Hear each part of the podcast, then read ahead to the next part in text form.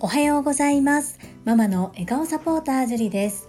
このチャンネルではサラリーマン兼業個人事業主であるパラレルワーカーの私が家事育児仕事を通じての気づき工夫体験談をお届けしています。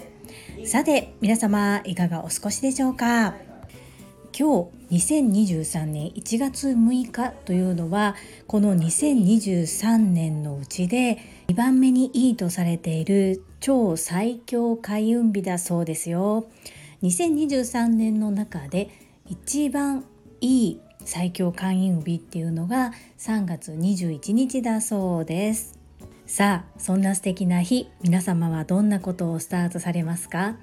私は昨晩一つ決意したことがありましてそれに向けて着手しております。また形になればこちらでもご紹介させていただきます。そんなこんなで本日はご縁は突然にというテーマでお話をさせていただきます。最後までお付き合いよろしくお願いいたします。今日のこのタイトルの由来なんですが今月ちょっとした紹介がありある方の YouTube 動画の中に出演させていただくこととなりました。と言ったらなんかすごいことのように聞こえるんですが地域密着型の地元のものですのでそんなにすごい大々的にこう有名なというかそういうことではないんですけれども紹介の紹介のような感じで声をかけていただいたので、まあ、これもいい機会かなと思って受けさせていただくことにしました。金銭的なものは一切お互いに発生しないものなんですけれどもせっかくいただいたご縁ですので楽しんでいきたいなそんな風に思っております。インタビューを受けるってね、しかもリアルなのでちょっと緊張するなと思うんですけれどもここで生きてくるのが昨年学ばせていただきました株式会社新規開拓代表取締役社長でもあり Voicy チャンネル「世界はあなたの仕事でできている」のパーソナリティでいらっしゃる朝倉千恵子先生が主催されているトップセールスレディ育成塾女性専用の営業塾で学んだことです。一番最初の課題が1分間で自分の自己 PR の動画を撮るだったんです。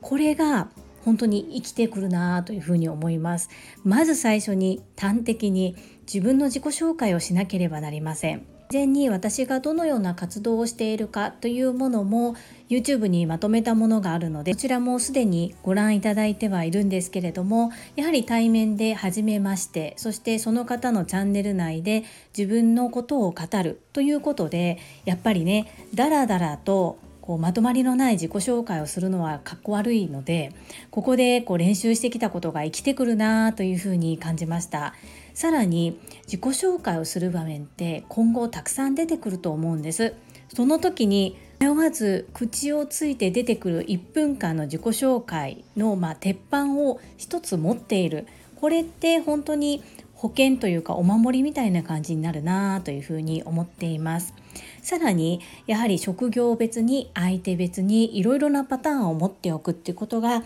大切だということを頭では分かっていましたが改めてこういうシーンに出くわしたことでしっかりと引き出しとして持っておかなければというふうに思わせていただきましたこのご縁のきっかけとなったのは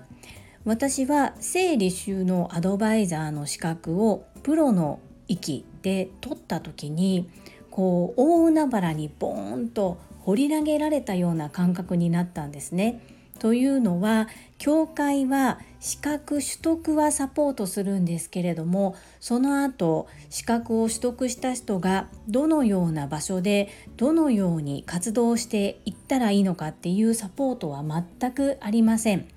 ここは自分で学んでいくか自己流で探っていくしかないんですね。どういうふうに進めていったらいいのかが全くわからなかった私は兵庫県が開催していた女性専用の創業セミナーや宝塚市主催の創業セミナーに参加したりもしましたそこでの出会いは本当に未だにご縁がつながっている方が多くて特に宝塚商工会議所で行われた創業セミナーではみんなの前でビジネスプランを発表させていただく機会があったり一次審査で書類が通って二次審査でプレゼンテーションを市役所の職員の方の前でするなど私は優勝できなかったし入賞もできなかったんですがとてもいい機会をいただきました。でそうやって動く中で同じように、まあ、創業しようと目指していたりすでに創業されている方々と出会うことができて今回いただいたご縁っていうのはその仲間からのお声がけでした。お声がけいただいた方はもともと保育園の園長さんをされていてそして今は自分のカフェを経営されている方です。将来定年退職をした後カフェをやってみたいんだということで創業セミナーに参加されていました。その時は保育園の園長さんでありまだまだ先の夢というふうに思っておられたのですがそんな時にこれもいろんなお声がけや本当にタイミングが揃って少し早期退職をされカフェをスタートする。ところがカフェスタートと同時にコロナがやってくる。そんな中でもいろいろとお弁当を作ってみたりとかいろんなことを乗り越えて今もカフェ経営をされています。そしてまたこれがなんかこう本当にご縁だなと思うんですけれども私の次男小学校3年生の次男は発達障害グレーゾーンの子で土曜日に放課後等デイサービスに通い療育を受けているのですがその放課後等デイサービスの最寄り駅と同じ最寄り駅にそのカフェがあることで待ち時間にお邪魔していろいろ語り合ったりということもなかなかコロナで会えない。さらにお互い忙しくて会えないにもかかわらず次男のおかげと言ってはなんですが会うことができてお話ができそしてちょうど1年前ですね。創業セミナー同期メンバーに声をかけ集まれる方だけで同窓会をしでそんなきっかけがあってってからの今回のお声がけということになります。まさかこんな展開になるとはということなんですけれどもそのカフェのオーナーさんもそのカフェにて取材を受けておられまして是非ということで私をご紹介いただきました。今回自分がインタビューを受ける側ということでファシリテートされる側になります。ファシリテーションどんな風にされるのか。そして自分の言葉でどのようにいかにして明確に相手に思っていることを伝えることができるのか。これは本当にいきなり本番実践行動という形になりますが少し日がありますので自分と鏡で向かい合いながら練習を重ねたいと思います。本日はご縁は突然にというタイトルでお話をさせていただきました。最後までお付き合いくださりありがとうございます。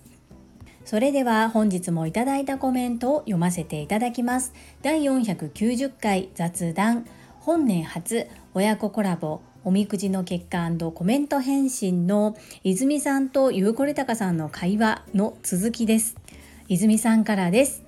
ドライモモンガにしたのでお茶にしますってか黒ニンニクも作っています。さすがです。もう泉な本当に体にいいこといっぱいされてますよね。このお話はユムコレタカさんが私に対してモリンガを栽培しているジュリさんへということでちょっとね冗談で書いたにもかかわらず実は泉さんが本当にモリンガを栽培していたというお話です。黒ニンニクも作られてるんですね。私の主人の母ですねもう黒ニンニク定期的に作られています泉さんメッセージありがとうございます続きまして第492回豆知識マンションの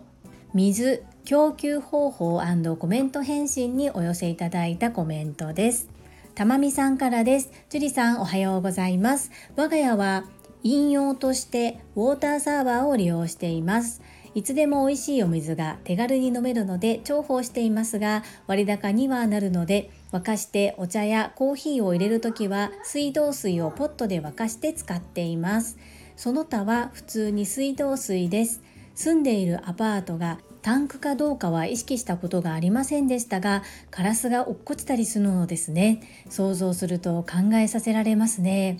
子供の頃熊本に住んでいた頃は水がかなり美味しくて水道水でも普通に美味しく飲めていました。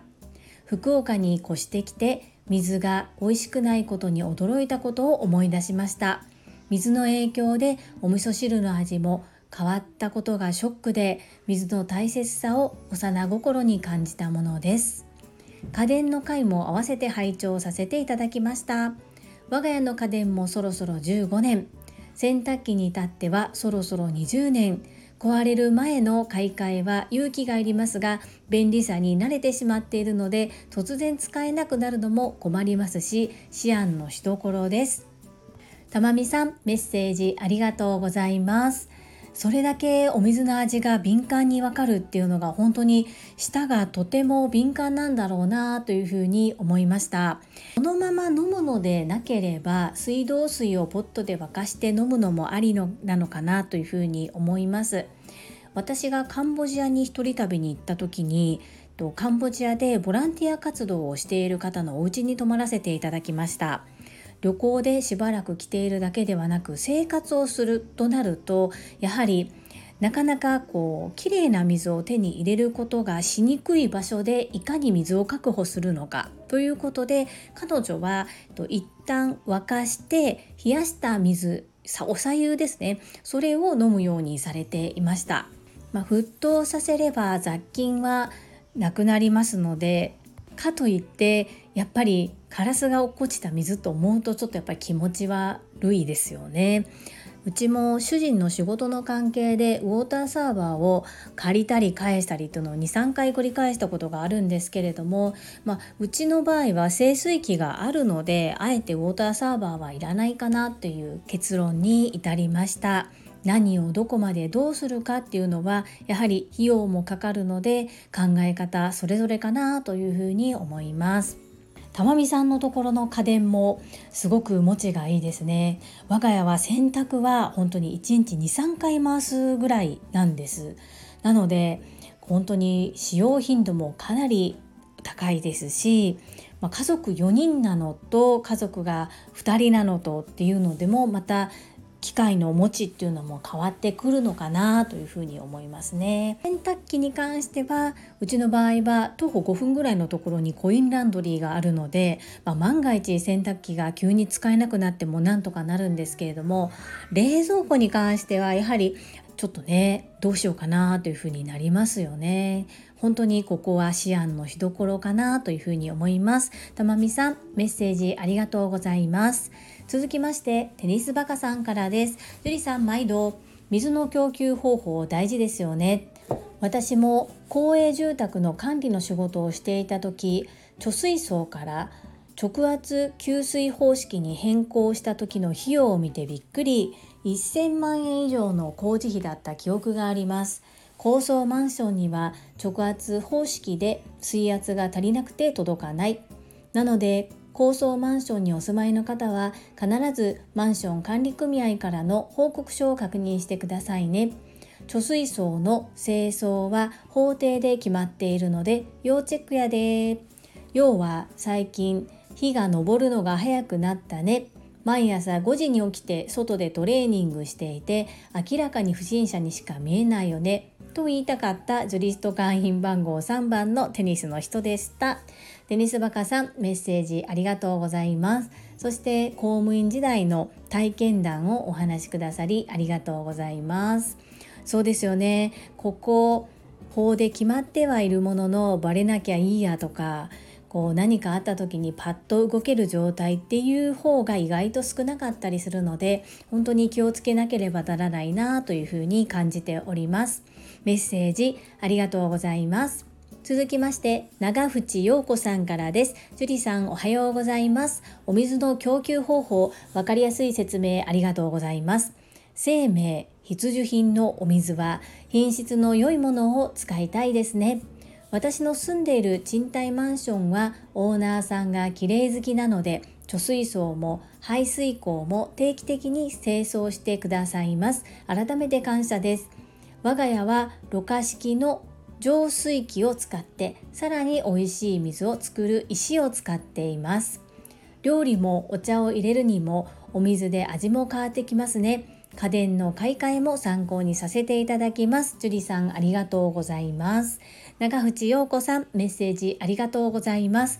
わあ素敵なマンションにお住まいですね。そしてこういうことが住人に目に見てわかる管理をされているっていうのはとても気持ちがいいですしありがたい本当に感謝ですね。素敵なマンション選ばれていますね。そして美味しい水へのこだわりもお話しくださりありがとうございます。本当にお水でお料理も味が変わってきますよね。お茶もそうです。家電の買い替えは見極めが本当に難しいですけれども参考にしていただければ嬉しいです。メッセージありがとうございます。続きまして福田秀夫さんからです。会員番号17福田秀夫です。水の話を聞いて思い出したことがあります。以前エジプトに行った時お客様がお腹を下してしまいました。お客様はこう言いました。バイキングで出た野菜を食べたのが原因だと思う。だって野菜は水で洗われてるでしょう要するに水が原因だということです。生水は口にしないでくださいと言っていたのに生水で洗われた野菜を食べたのが原因だと。でも私は知っていました。原因はそれではないことを。なぜなら私はその方の3倍は生野菜を食べていたのに健康そのものでしたから。エジプトでお腹を下すお客様の一番の原因は食べ過ぎです。毎日バイキングだとどうしても食べ過ぎてしまうんですよね。では今日の夕食は軽めに済ませましょうと言うと翌朝はすっかり回復されていました。以上です。アンニョン。福田秀夫さん。旅の引率での体験談お話しくださりありがとうございます。とっても楽しく読ませていただきました。これわかると思いながら読みました。確かにそうですよね。なんかわかります。そして言葉がけでお客様の体調を直してしまった福田秀夫さんに脱帽です。本当に素晴らしいです。またいろいろと聞かせていただけるととっても嬉しいです。いつもいつもメッセージありがとうございます。続きましてかおりさんからです。樹里さんおはようございます。頭の中で練習している流星くん大爆笑する樹里さんのお話にほのぼのさせていただきました。お水我が家は母がお水に関係する仕事をしているので家全体がいいお水なのですが一人暮らしの子供たちの部屋にも浄水器つけてよかったって思いました。タンクのお話想像するとちゃんと対策しなきゃですね。教えていただきありがとうございます。かおりさんメッセージありがとうございます。このお家全体がいいお水って素敵ですね。わーとても素敵なお住まいだなと思いながら読ませていただきました。そして一人暮らしのお子様たちのお部屋にも浄水器をつけておられるんですね。それは正解だと私も思います。本当にこのタンクのお話知らない方の方が多いのではないかなというふうに思いましてお話しするのはどうかなと思いながらも共有させていただきました。かおりさんメッセージありがとうございます。続きまして第3からです。樹里さん、会員番号25第3です。遅ればせながら明けましておめでとうございます。なるほど。怖いな怖いな浄水器買います。かっこ単純。素敵な情報ありがとうございました。第3、明けましておめでとうございます。こちらこそ本年もどうぞよろしくお願いいたします。そうなんですよ。これね、やっぱり知ってると知らないは違うと思います。マンションにお住まいでしたら浄水器のそうですね購入は検討された方がいいのかなというふうに思いますが管理がしっかりしているマンションもありますのでそのマンションの管理状況とか給水の方法っていうのを先に調べてからでもいいかなとも思ったりします。第3メッセージありがとうございます。続きまして石まみさんからです。樹里さんこんにちは石まみです。今日の配信とっても怖かったです。私は炭酸水が大好きでめちゃくちゃ飲んでます。先日お手軽に自宅で炭酸を作れるマシンを購入しましたが、それも水道水を利用しています。ペットボトル軽減でエコでいいと思っていましたが、水道水怖い。石垣島内にいい感じの浄水器があるか謎ですが早速調べますためになる配信ありがとうございます石まみさんメッセージありがとうございます。炭酸水を作れるマシン購入されたんですね。これ我が家ではここ3年ぐらい毎年浮上してはなくなり浮上してはなくなりっていう案件です。ペットボトルで買った方がいいのかそれとも自宅で作った方がいいのかということでいつも論議になるんですけれどもまあこれって夏しか使わないよねっていうような話になって終わっていくっていうのが3年ぐらい続いています。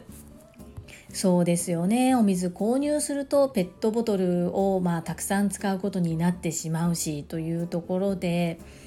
まあ、私の考えですけれども火を入れずにそのまま飲む水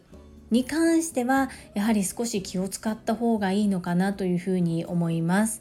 で浄水器も本当にピンキリでいろいろなので蛇口に簡単に装着していい感じにこうろ過してくれるものもあればもうちょっと本格的なものがあったりいろいろなのでまあどんなものがあるか見るだけでも違うと思いますし長渕陽子さんが教えてくださっていたような水を浄化する石とかを利用するっていうのも飲み水生で火を通さずに飲む水に関しては買ってもいいのかなそんな風に思います。石まみさんメッセージありがとうございます。石まみになっているということは無事に石垣島に到着されたのでしょうか。いつもいつもメッセージとっても嬉しいです。ありがとうございます。はい。いただいたコメントは以上となります。皆様いつもたくさんのいいねやコメントをいただきまして本当にありがとうございます。とっても励みになっておりますしものすごく嬉しいです心より感謝申し上げます最後に一つお知らせをさせてください。タレントのエンタメ忍者みやゆうさんの公式 YouTube チャンネルにて私の主催するお料理教室ジェリービーンズキッチンのオンラインレッスンの模様が公開されております。動画は約10分程度で事業紹介、自己紹介もご覧いただける内容となっております。概要欄にリンクを貼らせていただきますので、ぜひご覧くださいませ。それではまた明日お会いしましょう。素敵な一日をお過ごしください。ママの笑顔サポータージュリでした。